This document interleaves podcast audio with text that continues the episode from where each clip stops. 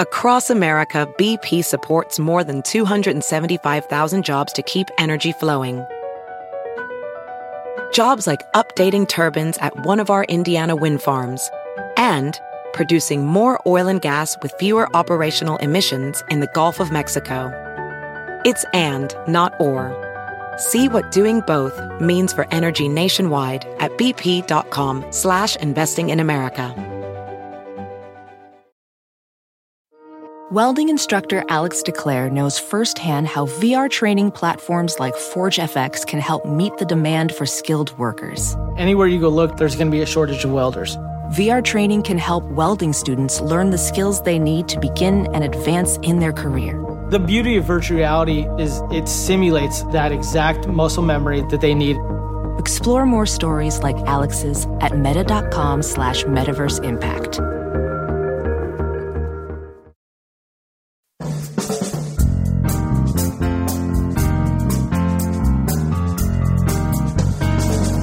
Brett McKay here, and welcome to another edition of the Art of Manliness podcast.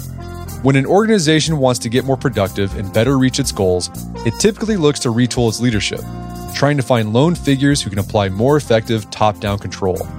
But my guest says there's a much more effective strategy for getting things done creating and empowering teams of self starters. Kyle Buckett is a retired Navy SEAL, an executive consultant, and the co author of Leadership is Overrated how the Navy SEALs and successful businesses create self leading teams that win. Today in the show, Kyle first unpacks the problems with the conventional model of leadership. He then explains what the self led team oriented model looks like and some of the ways to create effective self led teams, including killing the leader and establishing a ritual laden culture. We also talk about the role a leader can still play in an organization. Along the way, Kyle shares stories both from history and his experience as a SEAL that illustrate why self led teams are so effective at getting things done. After the show's over, check out our show notes at aom.is slash teams.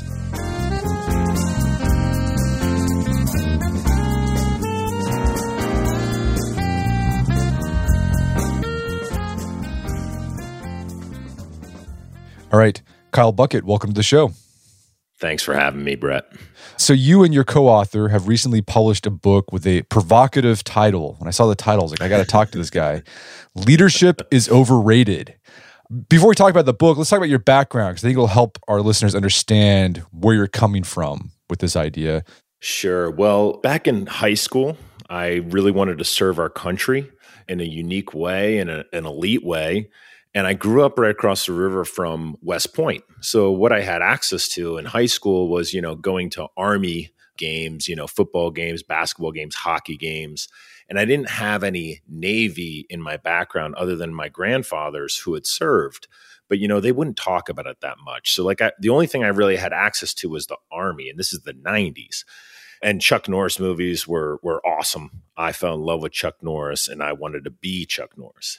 And so one day I'm like in, in my senior year of high school, I'm 17, and my dad comes home and he has this book and he's like, Hey man, there's this group called Navy SEALs you love being in the water. You love being around lakes, rivers, oceans, pools. Like you just love the water. You're a waterman through and through. You were actually swimming before you were walking and you love the water. And you should check these guys out. I know you want to join the army, but you should really check this out. Dude, I stayed up till five o'clock in the morning that night reading the entire book. I think it was Dick Marcinko's Red Team book. And uh, I was like, I want to do that that's what I'm going to do. so I'm 17 at the time. My parents would not sign on the dotted line for me to join because, you know, as a minor, you need parental consent. And so, literally, Brett, the morning of my 18th birthday, I'm sitting on the steps of the Navy recruiter's office to sign the dotted line. I'm like, I, I need to be a Navy SEAL. That's what I want to do. So I signed the dotted line, and uh, you know, 20 years later, and I uh, retired from a, a, wonderful career. And you know, I had I got to do a lot of fun stuff during those 20 years. Got to do everything from doing some single man lone operations on three separate continents, all the way up to you know running what I like to joke and kid about, which is the world's most elite university where we train Navy SEALs to be snipers, to be communicators, to be free fall tacticians, to be free fall jump masters, intelligence courses, and on and on and on. It's an awesome school, and I'm very proud of that. And then my largest operation was leading tactically an 800 man Marine element through southern Afghanistan and Gaz Valley. And then a lot of things in between, you know, being part of the team that initially implemented in the early 2000s Palantir into SOCOM, bringing new weaponry to the force, getting to uh, consult on other technologies, both classified and unclassified. So, a lot of things in between. And what a lot of people don't know, it's really interesting. You know, the Navy SEALs you see on TV, you see on the movies as running and gunning and blowing stuff up, which we obviously do do that. But we also run the enterprise, which is really interesting. You know, we don't really talk about it that much, but I I find it pretty fascinating, especially now that I'm you know retired and I moved on and have been in corporate America for almost five years now, and it's pretty interesting to me that we don't really talk about that because it translates pretty well. And what I mean by that, let me just real quickly is, you know, we did a big military construction project where we moved the SEAL teams from one area to seven miles away in uh, San Diego, California. Like that's a, a $1.6 billion military construction project. Like there's no green men running around doing this, right? It's it's us. Like we're overseeing the design. We're working with the GCs, we're working the sub vendors. You know, we're working through the entire process to make sure everything goes smooth. We're dealing with environmental impacts to the land. And so on and on and on. Like it's not sexy. Like everyone wants to talk about, you know, the Navy SEAL stuff and I get it. My point is is that through that career, which I'm forever grateful for the uh, Navy and and all it did for me and for others, you know, you get to see a whole world of execution, operations, supply chain, global logistics, you name it. So it's it's pretty exciting. So anyway, needless to say, I became a student of organizational culture, what you can do to uh, build and improve and design a culture, and then what you can do to you know scale it and sustain it. But um, yeah, it's a little bit of my background. So, what you do in this book is you help, along with your co author, help readers understand the culture that's in the SEALs teams of, of what you call self leadership. We're going to talk about what that is uh, mm-hmm. exactly. But let's talk about this title of this book Leadership is Overrated. What's wrong with the conventional way we think about leadership, you think? Well, a couple of things. I'll give you kind of like my top five. I think a lack of adaptability you know there's rapid changes in tech in the markets and global dynamics and they require especially nowadays quick adaptability. And in my opinion i think there's no one better than the navy seals in reacting quickly and being able to adapt.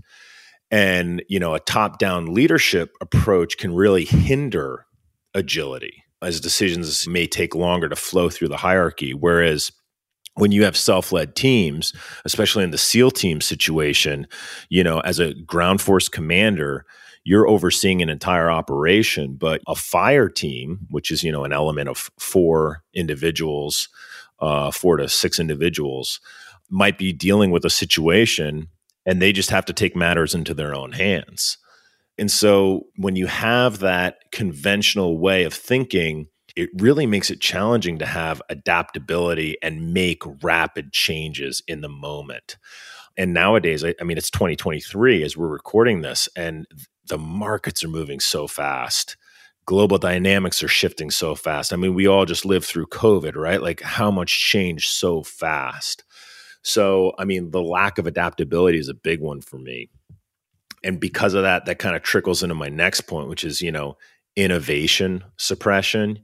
You know, hierarchical structures might really stifle innovation and creative thinking. And, you know, when you have ideas from lower level teams or individuals, they might not reach the top or be acted upon properly. You know, my next point is, you know, employee engagement, command and control style can really lead to disengagement and reduced morale amongst your employees as they might really feel undervalued and disempowered. Limited ownership is another one. An hourly employee, for example, uh, might not take full ownership of their work when decisions are solely made at the top. And this can really impact accountability and performance slow communication's another big one you know information can get distorted it might delay or it moves through layers of management leading to misalignment and misunderstanding and then you know at the end of the day risk risk aversion right leaders at the top might hesitate to take calculated risks fearing you know negative consequences for their position or their reputation and so all of these things that i just mentioned you know intertwine and really become challenging for the conventional way we think of leadership. Does that make sense? Yeah, that makes sense. And another thing you talk about too that stood out to me is that when we focus on the top down idea of leadership, it puts too much emphasis on that leader. Like he's some sort of hero and that he can change, he can turn a company around. And I've read studies before where basically it's not true. Like you could, you hire like a rock star CEO, he did well in one company, he goes mm-hmm. to another company and they think, well, this guy did great at that one company. He should turn this other company around. And then the C- Rockstar CEO just he, he fumbles. He doesn't do it. And it's because they think it's the leader. Like the leader plays a role, but when it comes down to it, and we're going to talk about today, it's it's the culture and it's the people it's in that culture. organization. That's right. That's yeah. right. Well said. Well said. So instead of uh, helping leaders become better leaders, you and the people you work with at Culture force help people become self led teams. So, what does it mean to be a self led team? Well, it means, you know, back to the SEAL analogy, you know, our missions often involve decentralized decision making, where individuals closest to the situation have the autonomy to make quick and informed choices. So, what we preach and what we practice and try to empower teams and leaders to do is hey, have you built in your organization a structure? a decision making process whatever you want to call it a you know uh, policies uh, procedures your organizational structure et cetera et cetera have you built it into the culture and also your structure? You know your i understand there's legal ramifications for every organization but have you built it into the organization that the individual closest to the situation has the autonomy to make a quick and informed choice? And then that goes back to you know where are you at with training? Where are you at with education? And on and on and on. But at the end of the day like can this leader at the lowest level make a decision? Or is that individual just going to get hammered because they made a decision and it oh well we we had to have you know john make the decision you know? Jane's not allowed to make the decision. John has to be the person to make the decision right? And so what we dive into with our teams or our leaders is hey at what point does this have to go all the way to the top like can they make a decision here? Can they make a decision here? And and it's interesting because we all take that for granted. Sometimes we don't really deep dive into that. But at what point and where can you make these decisions you know? Do you have decentralized decision making? Are the groups empowered? Is it a group that's empowering trust and ownership and responsibility? Is it adaptable? Back to what i was saying earlier and then, you know, how does this communication work? Is communication enabled across all team members for a rapid exchange of information and understanding, and on and on and on? So it really goes back to, though, like at what level can you make a decision? And you give an example. It was the Belgian Antarctic expedition to show what a self led team looks like. This was a ship in 1897. It was the Belgica and the explorer Roald Amundsen was a part of this crew. What can this expedition teach us about being a self-led team? So in the Belgica, if you if you're not familiar, this was one of the first expeditions to the South Pole. And when they get down there, basically they get stuck in the ice for months on end and the shipmates, if you will, start developing, you know, obviously a slew of issues, depression, anxiety, all of the things start setting in. People start getting sick, including the captain and commander. And so the captain and commander is bedridden for a month. And uh, bef- leading up to before he gets bedridden, basically one of the uh, individuals, and that it was the doctor who says, Hey, we should start eating penguins. And he's like, What? We can't eat penguins. That's disgusting. And, and the doctor's like, No, they're full of protein. Our men need penguins. So, sure enough, the uh, commander gets sick. His orders of don't eat penguins kind of now fall flat and the crew starts taking matters into their own hand and they start eating penguins and the doctor says hey start playing board games and they start playing board games while they're dealing with isolation scurvy and harsh weather and their morale improves slowly over time. Now they're starting to get fed. They start making fires on the ice and they actually come out of it months later. They start nursing the captain back to full health and they actually come out of it and uh, make the trip and the journey back home all because of you know the team just started taking ownership of the situation and started working together even though the captain the leader was down for the count as you would and then later on roald amundsen he becomes very famous for reaching the South Pole. And it's pretty incredible to hear of how that impacted him and what he then went on to do at his next expedition and how he prepared for the next expedition. It's pretty cool. yeah, you did a contrast between Amundsen and Robert Falcon Scott. Robert Falcon Scott took the sort of top down. He thought he knew the best way to do things. That's right. Um, and Amundsen, he looked at the teams like, what what do you guys know? And so I think Falcon Scott, he was like using horses down in the Antarctic for trudging and getting the sleds. And Amundsen was like, "That's dumb. We, let's uh, let's talk to these Inuit guys. Let's use dog sleds. That's probably more efficient. It's things like that." Right. Right. Yeah. Right. You have this chapter that something you guys do in the SEALs is an exercise where you kill the leader not literally, but there's a training exercise where you kill the leader. And you recommend uh, the groups that you work with, they do the same thing with their organization, like do an exercise where you kill the leader. What can killing the leader reveal about a group? Yeah. So, you know, what I mean by that is we will be doing a training scenario and uh, you know maybe the seal platoon or seal troop is taking down a village uh, in a training scenario or they're in the middle of the desert and all of a sudden they start taking on enemy fire. And maybe even early or mid operation a training cadre will walk over to the troop commander or the troop chief or the platoon commander or the, the attack lead and just say hey you know simulating a training situation hey, dude, you just took a gunshot to the chest. You have a fatal chest wound. You're down. You're out. And so the platoon or the troop now has to react to the leader is now down. He's out. Okay. And then we get to watch as the next person in the train steps up into that role. The individual who's now killed, for uh, air quotes, he gets to sit there and watch and not say anything, just sit there and take notes. And he gets to watch to see how the next guy steps up into that role and how he does.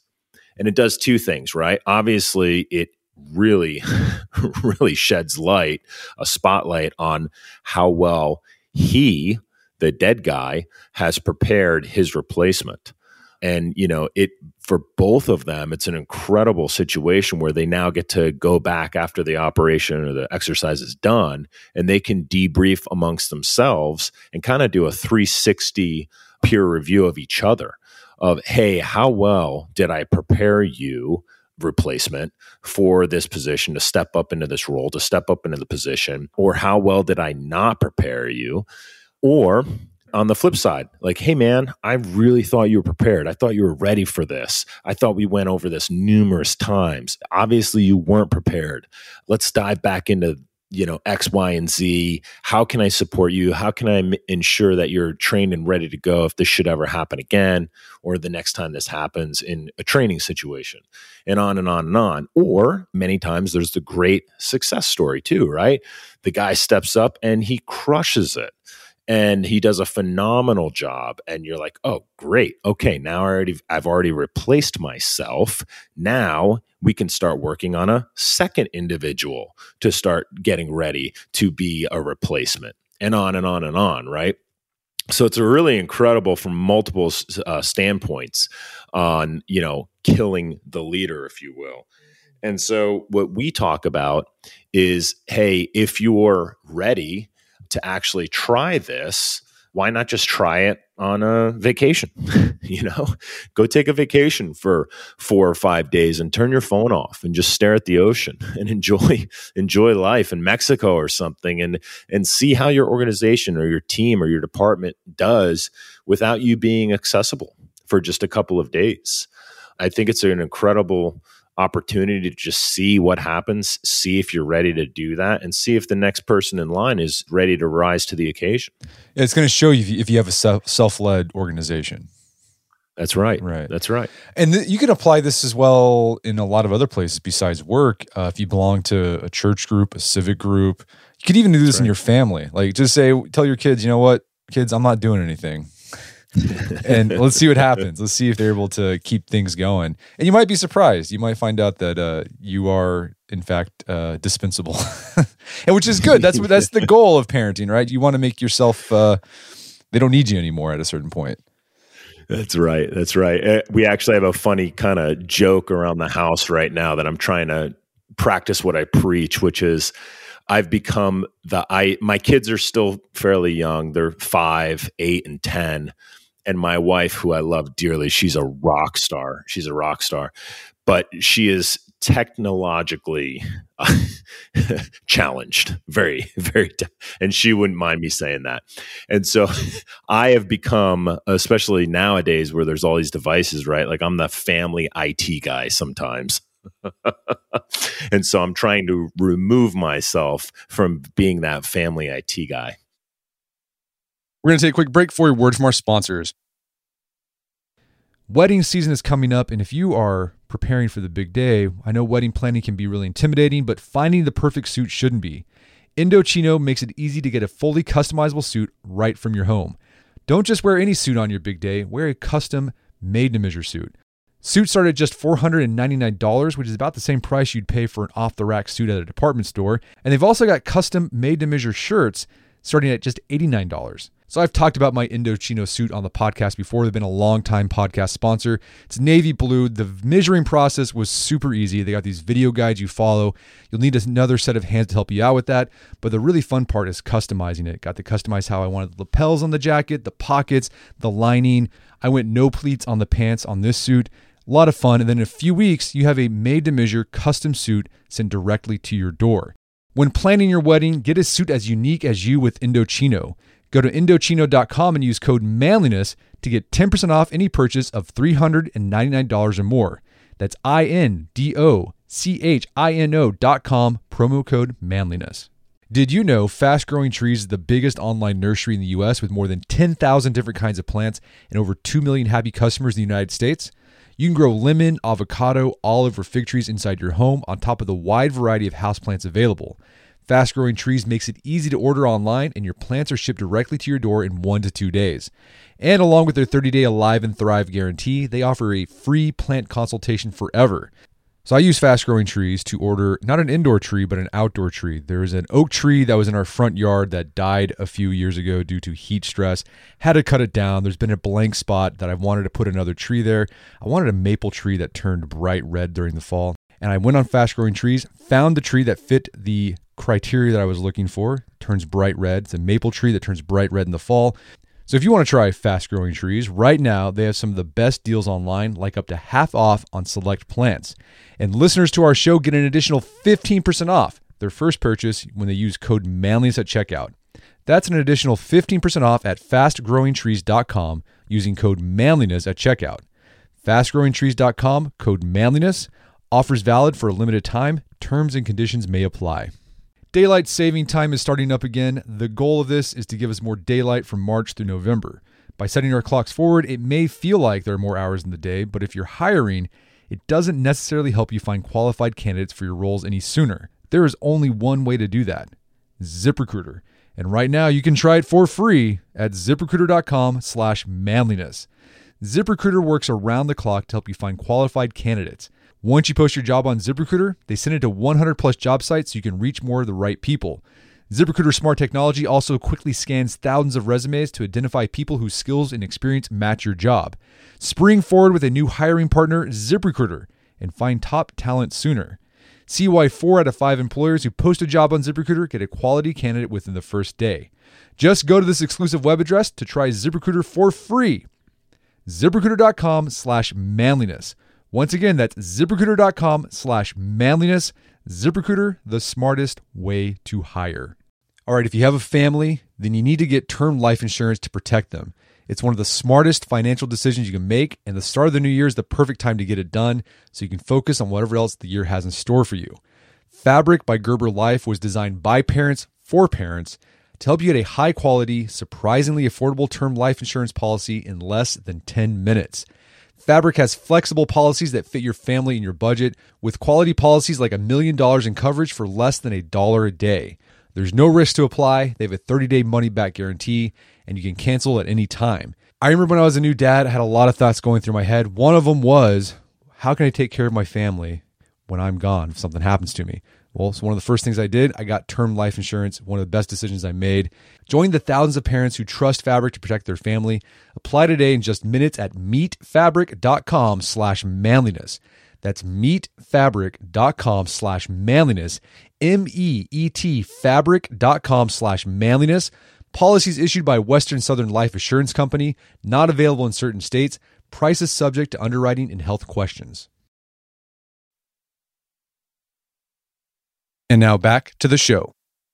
Okay, so instead of focusing on the leader, what you guys focus on is developing a culture. The group should focus on That's developing right. their culture. So, how do you define a culture in a group?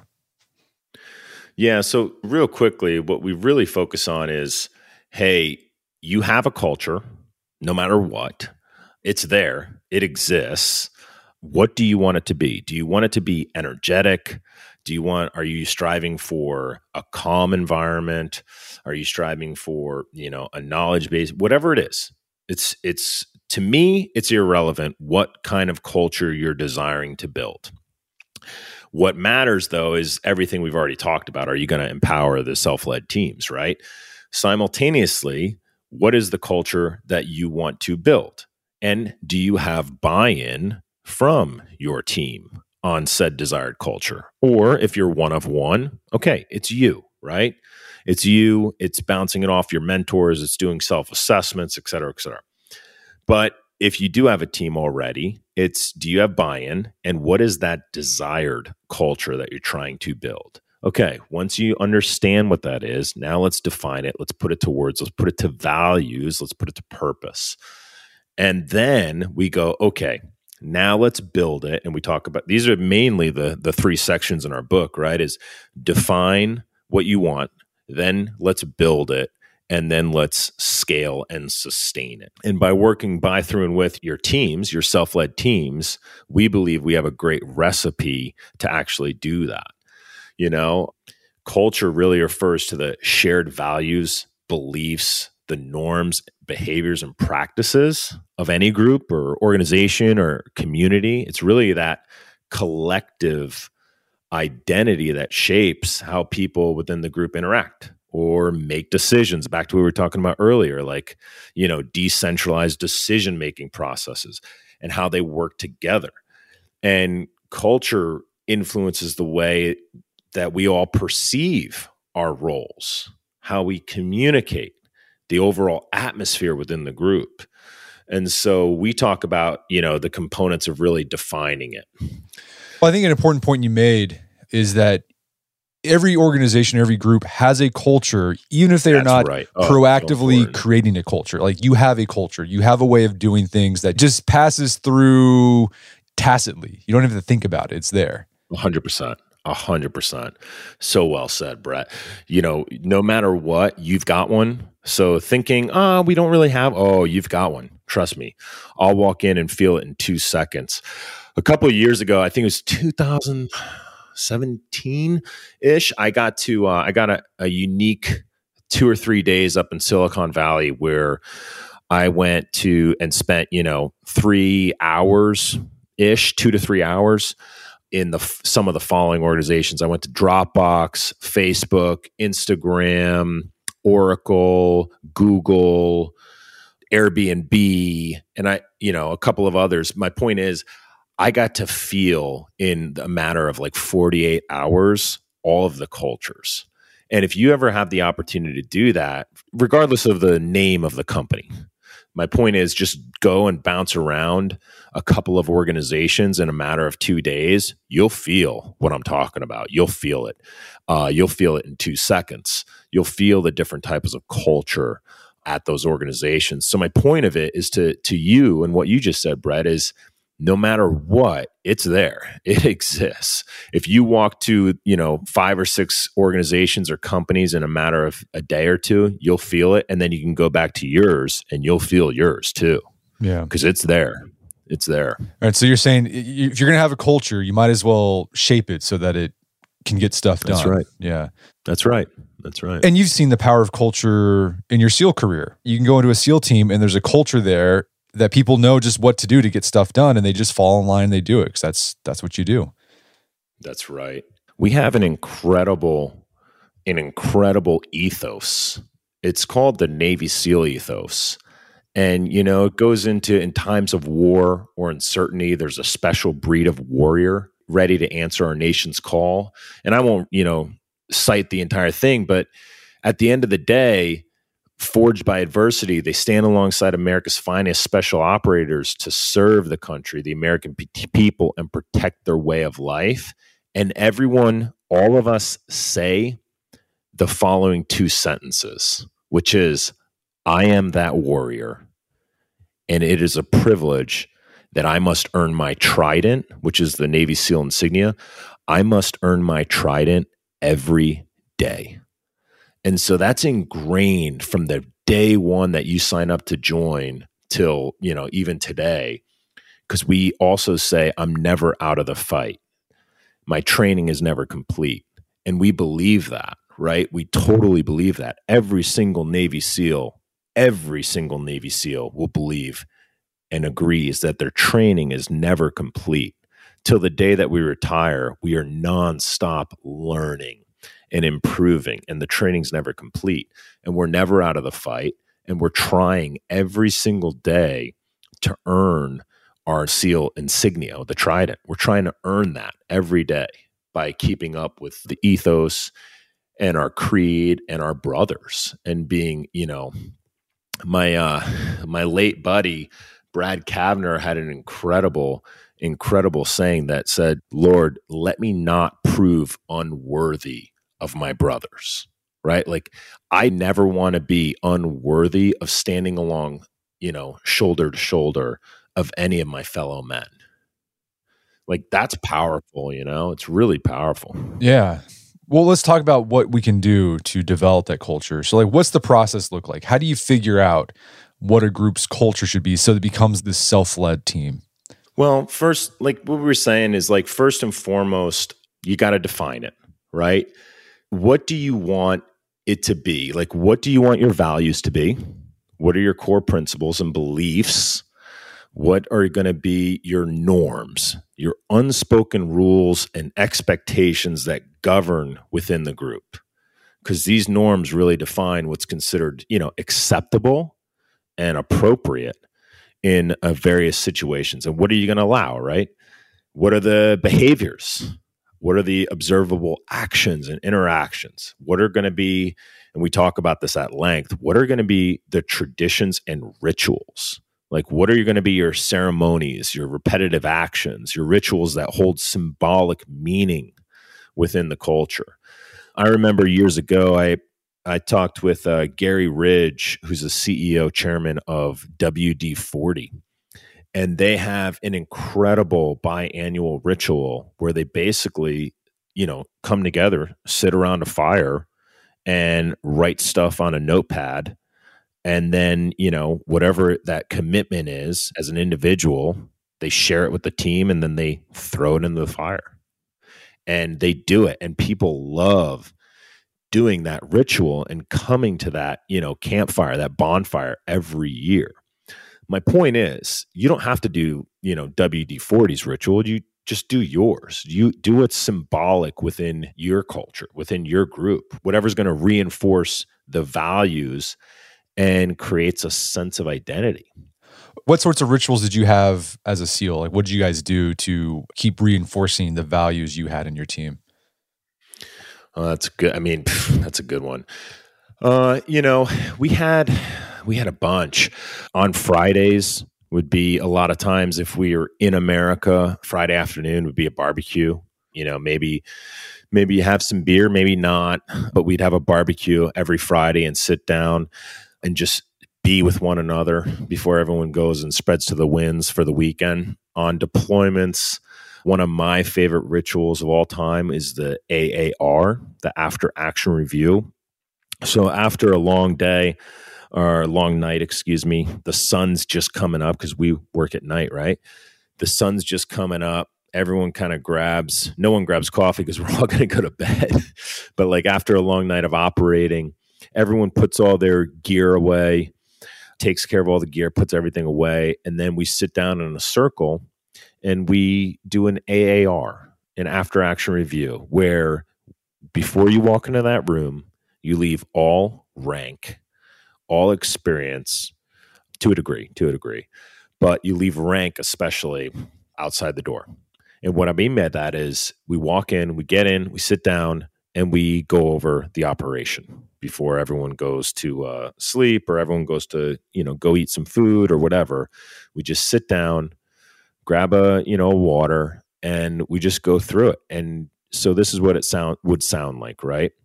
Here's me. Say I'm the tactical lead, you know, and I go, "Hey guys, so here's what I did wrong. Here's where I jacked up. Everyone learned from my mistakes. We went to this building. We should have went to that building. I went in this room. I should have went left instead. I went right. Like learn from my mistakes. This is what i did. I read the door wrong i read the opening wrong i read the hallway wrong whatever it might be right and everyone's sitting there and we're all just taking notes on our notepads and no one's casting judgment in fact we're doing the exact opposite we're trying to learn from everyone else's mistakes so that we don't make the same mistakes. Because there's going to come a time where that situation is going to present itself again, and you don't want to make that mistake. So you're listening intently. You're not casting judgment, and you're, you know, sharing. Hey, this is what I did. This is when I made a mistake. No one's giving anyone too too much. Like we'll josh with each other, right? We'll joke with each other, but we're not giving anyone like serious grief. Like we're really trying to just focus on learning from each other and uh, we're not reprimanding in that moment. We're just, hey, let's focus on sharing our mistakes. And that's a really powerful moment in time where, you know, the senior guy all the way down to the junior guy is, you know, at the same level in that moment and just sharing what we could have done better. And then, you know, at the end, we'll talk about what we did do great and give everyone a pat on the back as well something you talk about too is that in order to have that self-led team you need to have a group of people who are able to lead themselves can you can you inculcate that in another person or is it something you kind of find through a filtering process so our culture in the SEAL teams, I like to call it it's a magnet culture, meaning it really draws in those types of individuals who are self-led. And so what, what I like to focus on is hey, how can you make your team, your organization a magnetized culture meaning you're going to you're going to draw in those types of individuals who are self-led who are going to help improve the culture. How do you make your culture a magnet to the types of individuals that are going to be driven by the opportunities that you're giving them? So let me explain a little further. We talk about the different types of ways that individuals are motivated, right?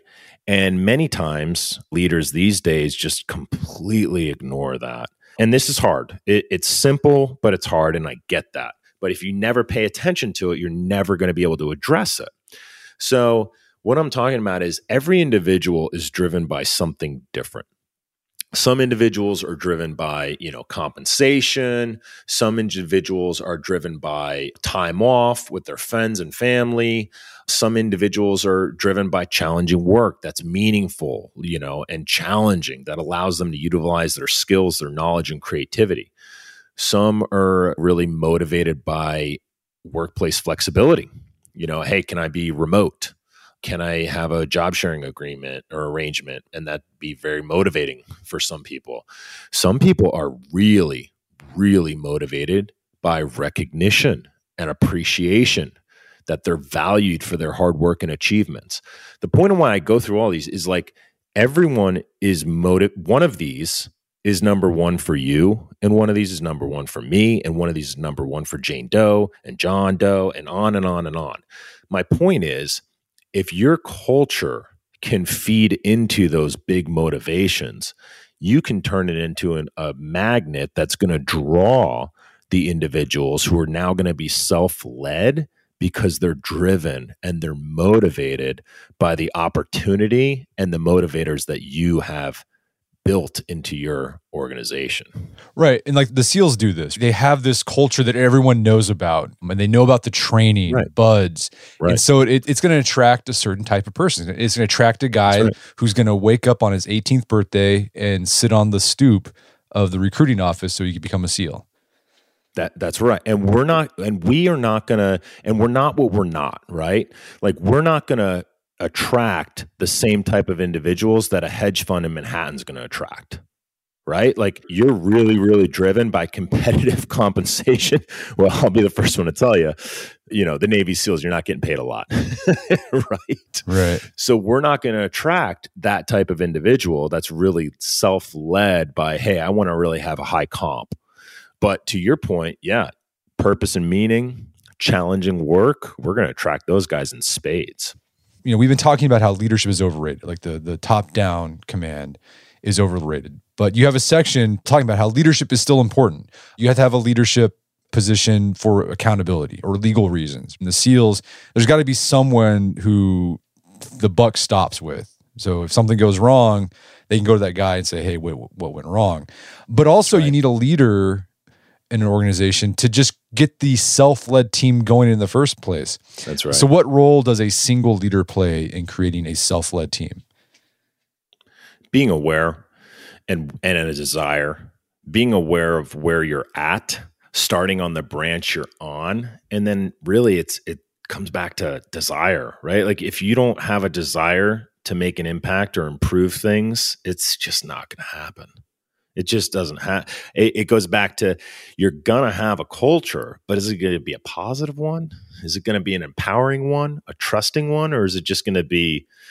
Is it just going to become a mess? Like, is it not going to be a positive environment? No team collaboration, no education or learning, and and, and all decisions have to keep coming to you, and you just get bogged down and bogged down and bogged down with, you know, decision paralysis, right? So it's really, you know, that desire and and awareness to actually do it. And to your point, you can do this at any single level. Like you can you can do this at your level with the individuals that are around you.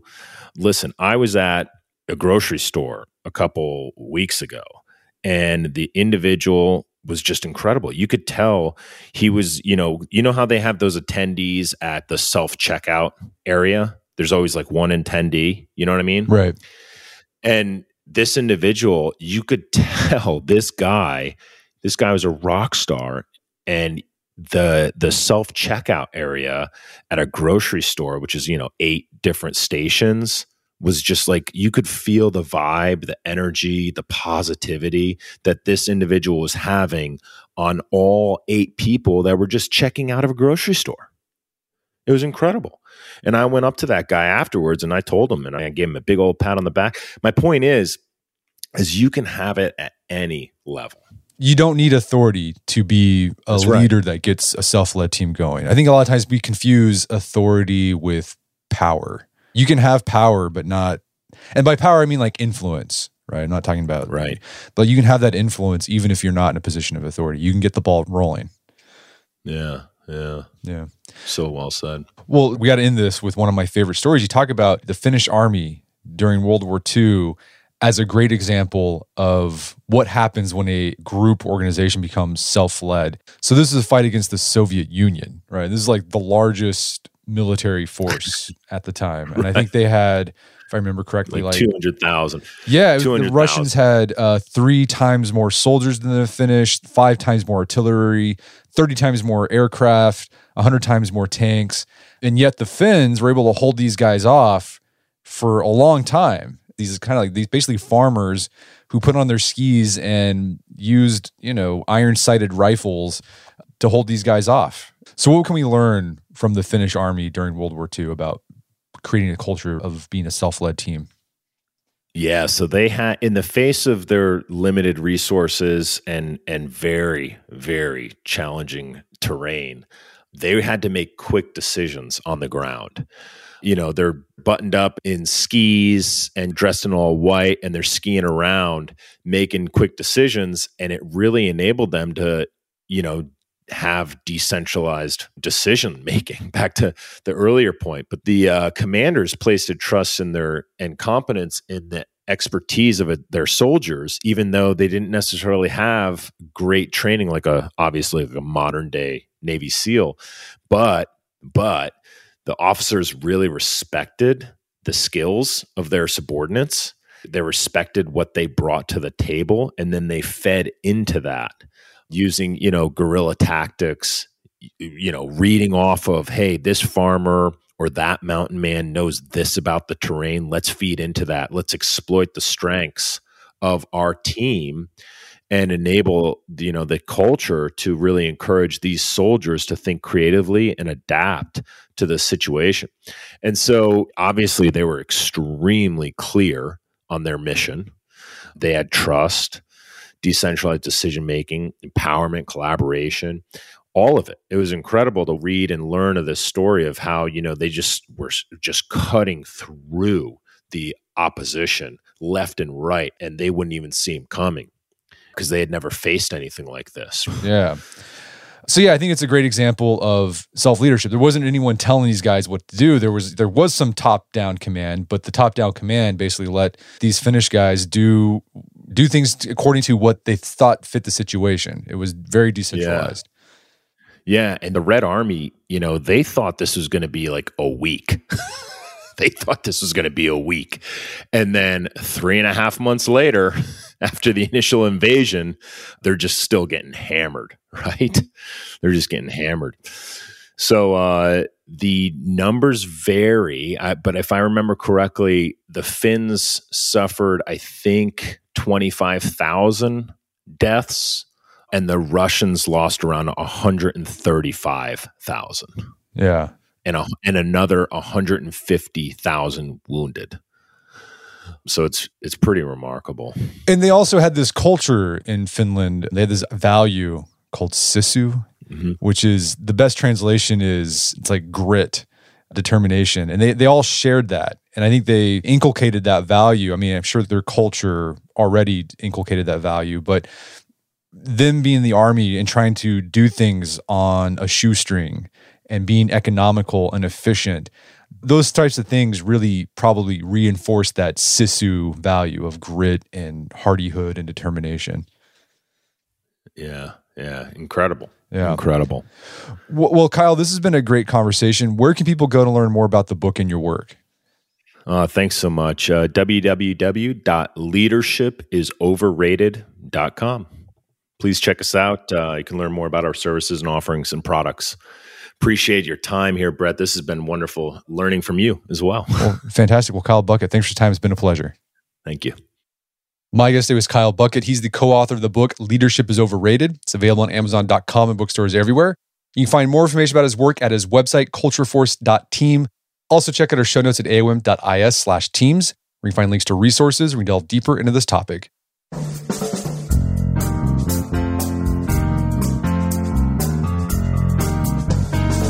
Well, that wraps up another edition of the AOM podcast. Make sure to check out our website at artofmanliness.com where you find our podcast archives, as well as thousands of articles that we've written over the years about pretty much anything you think of. And if you haven't done so already, I'd appreciate it if you take one minute to give us a review on Apple Podcast or Spotify. It helps out a lot. And if you've done that already, thank you. Please consider sharing the show with a friend or family member who you think would get something out of it. As always, thank you for the continued support. Until next time, it's Brett McKay, reminding you to listen to the AOM Podcast, but put what you've heard into action.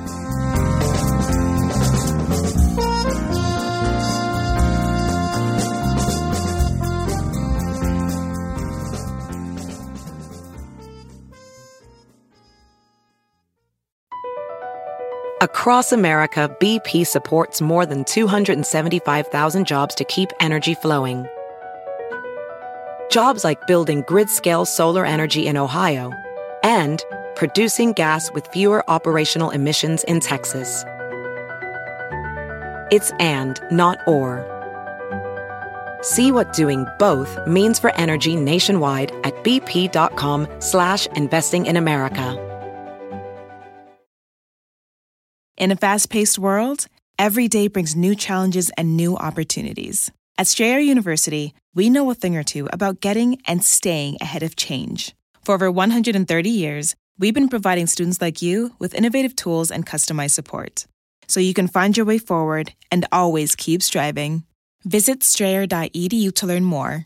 Strayer University is certified to operate in Virginia by SCHEV and has many campuses, including at 2121 15th Street North in Arlington, Virginia.